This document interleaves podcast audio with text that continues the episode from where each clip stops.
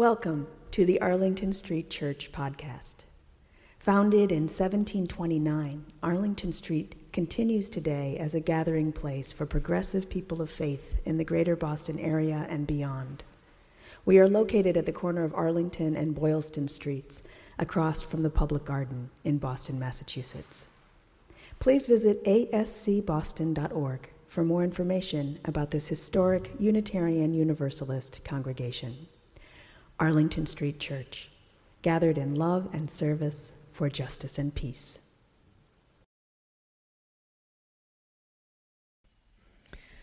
Just after I graduated from high school, someone lent me motivational speaker Zig Ziglar's newly released book, See You at the Top.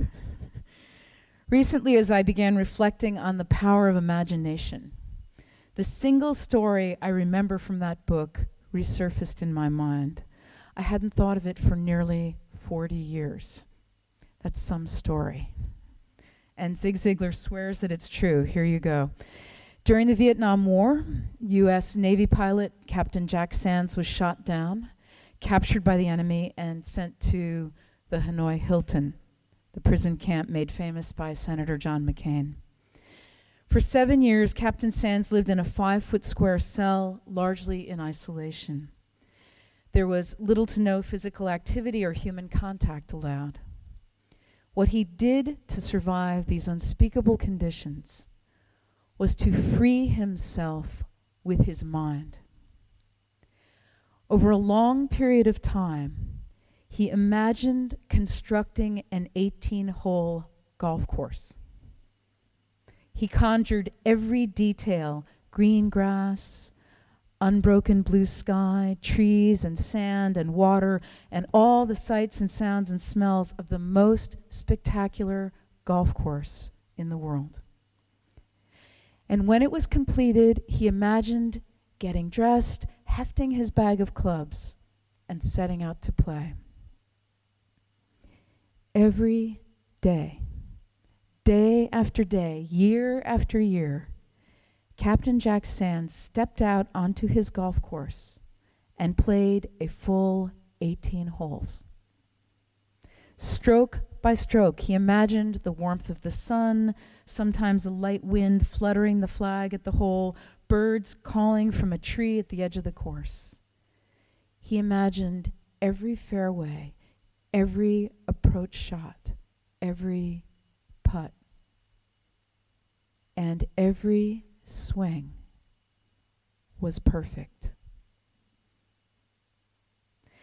It kept him from going mad, he said, and this salvific power of the imagination would have been enough.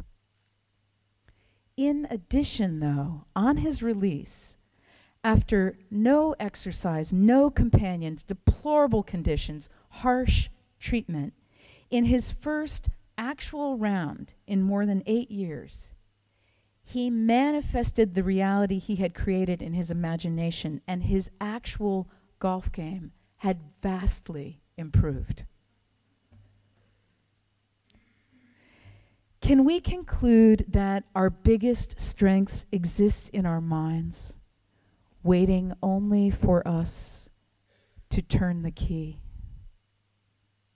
Can we conclude that our biggest weaknesses, starting with the fear of failure, are also within reach of the power of the imagination? Extolling the virtues of daydreaming, Rose Marie Berger, associate editor of Sojourners magazine, writes I've noticed about myself that when I'm desperate, I stare out the window or daydream. The unrelenting beam of the computer screen too often occupies my eyes. The mind silts up with details, images, pleas for help, advertisements, and thousands of worthy campaigns for social change. Eventually, nothing can float freely in the stream of my consciousness. Everything is stuck. Life shouldn't be this hard, I think. And so I turn to the window. Rose Marie Berger calls this getting back our gaze. The human brain, says artificial intelligence researcher Eric Mueller, is not made to process data. It works by matching patterns. Daydreaming improves efficiency, assists creativity, and regulates emotions. In this way, our minds create order out of chaos. It's our secret of survival. And this is not news. In 1149, the Benedictine monk Bernard of Clairvaux wrote of the necessity of resting the mind in God. In this kind of meditation, he says, that checks the inclination to lose oneself in uncertainty, gathers together that which is dispersed, penetrates into that which is hidden, replaces confusion with order, and discovers what is true. Rest the mind in God. A woman named Odette, a writer and Holocaust survivor, told this story to author Paul Rogat Loeb. Surrealist poet Robert Desnos is among a crowd of men who are driven away from the barracks to the gas chamber. Everyone knows where the truck is going. The mood is grim. When they arrive and disembark, everyone, even the guards, is silent. But this silence, says Odette, is broken by Robert Desnos, who jumps into the line, grabs a man's hand, turns it over, and begins to read his palm. Oh, he says, I see you have a very long lifeline. And look here, you are going to have three children. He is exuberant. His excitement is contagious. And one after another, the men offer up their hands, and the prediction is for longevity, more children, abundant joy. Suddenly, the mood of both men and soldiers lift. Who can explain it? As Robert Desnos reads more palms, the inevitability of imminent death no longer seems inarguable. And so the soldiers, perhaps disoriented, are unable to go through with the executions all the men are packed back onto the truck and taken back to the barracks. Robert Desnos was famous for his belief in the power of imagination. He believed it could transform society. And then there he was at the mouth of the gas chamber, making that wild leap beyond the world created by Hitler. That wild leap in the face of death to imagine long life and prosperity and joy. Robert Desnos saved his own life and the life of his comrades by the power of imagination. Imagination, writes Paul Rogat Loeb, is a form of generosity. It creates an expansive vision of what's possible and helps us recognize the fundamental bonds between us. It can free us from any bleak present our rational minds may deem impossible to achieve.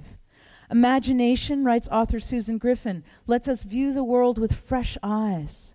Sometimes it makes possible an unlikely transformation by restoring us to a new kind of innocence, one in which experience no matter how dismal, is subsumed within a larger, more luminous vision, the gleam in the eye of those who have every reason to weep.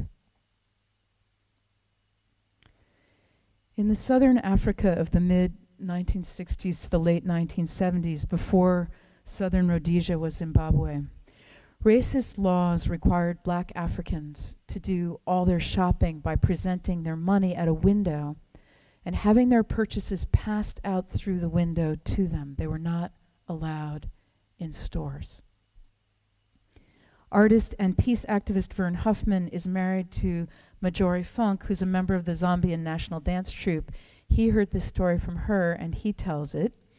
Activist Simon Kapwepwe saved enough money to buy a car, went to the window of a Land Rover dealer, and waved his cash at a salesman. Pointing out the vehicle he wanted, he asked that it be passed to him through the window. The salesman offered to bring the car to the gate, but Simon Kapwepwe insisted on the letter of the law. And as an argument broke out, a crowd gathered. In the midst of the fracas, Simon got into his car and drove it out through the window, bringing down an entire wall. and this was the beginning of the nonviolent uprising with the fabulous name Cha Cha Cha. So, meanwhile, in northern Rhodesia, before it was Zambia, there were many followers of the teachings of Mahatma Gandhi. The heart of the rebellion was non cooperation with the colonial infrastructure. But when the British named a new administrator for this colony, he was tasked with getting those unruly natives in line. And one of them, activist Julia Chichiamonenga, decided to organize a welcome party for him. Cha cha cha.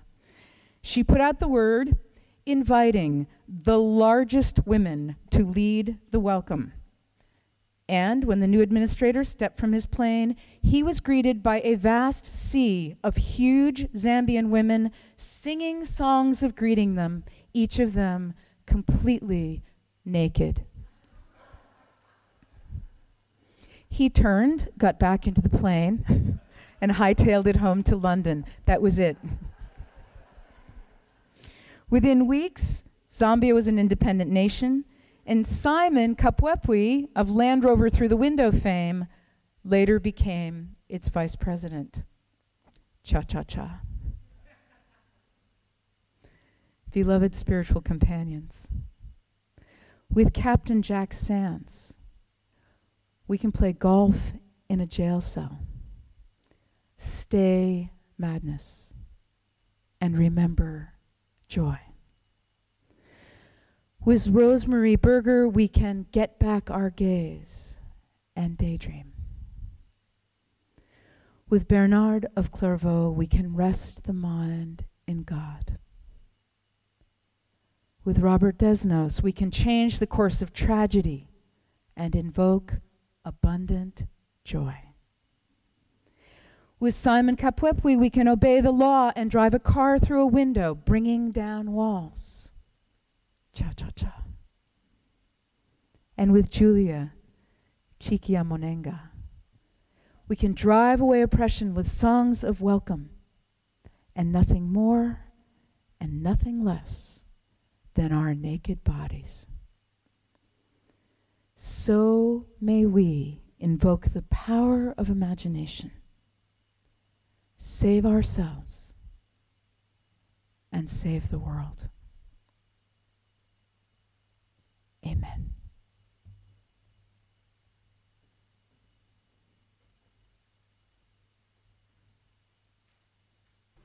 Thank you for listening to this week's podcast. We would love to hear from you via email at office at ascboston.org or through our Facebook page. If you would like to support the good work of Arlington Street Church, Please consider a contribution by check in the mail or through our website, ascboston.org.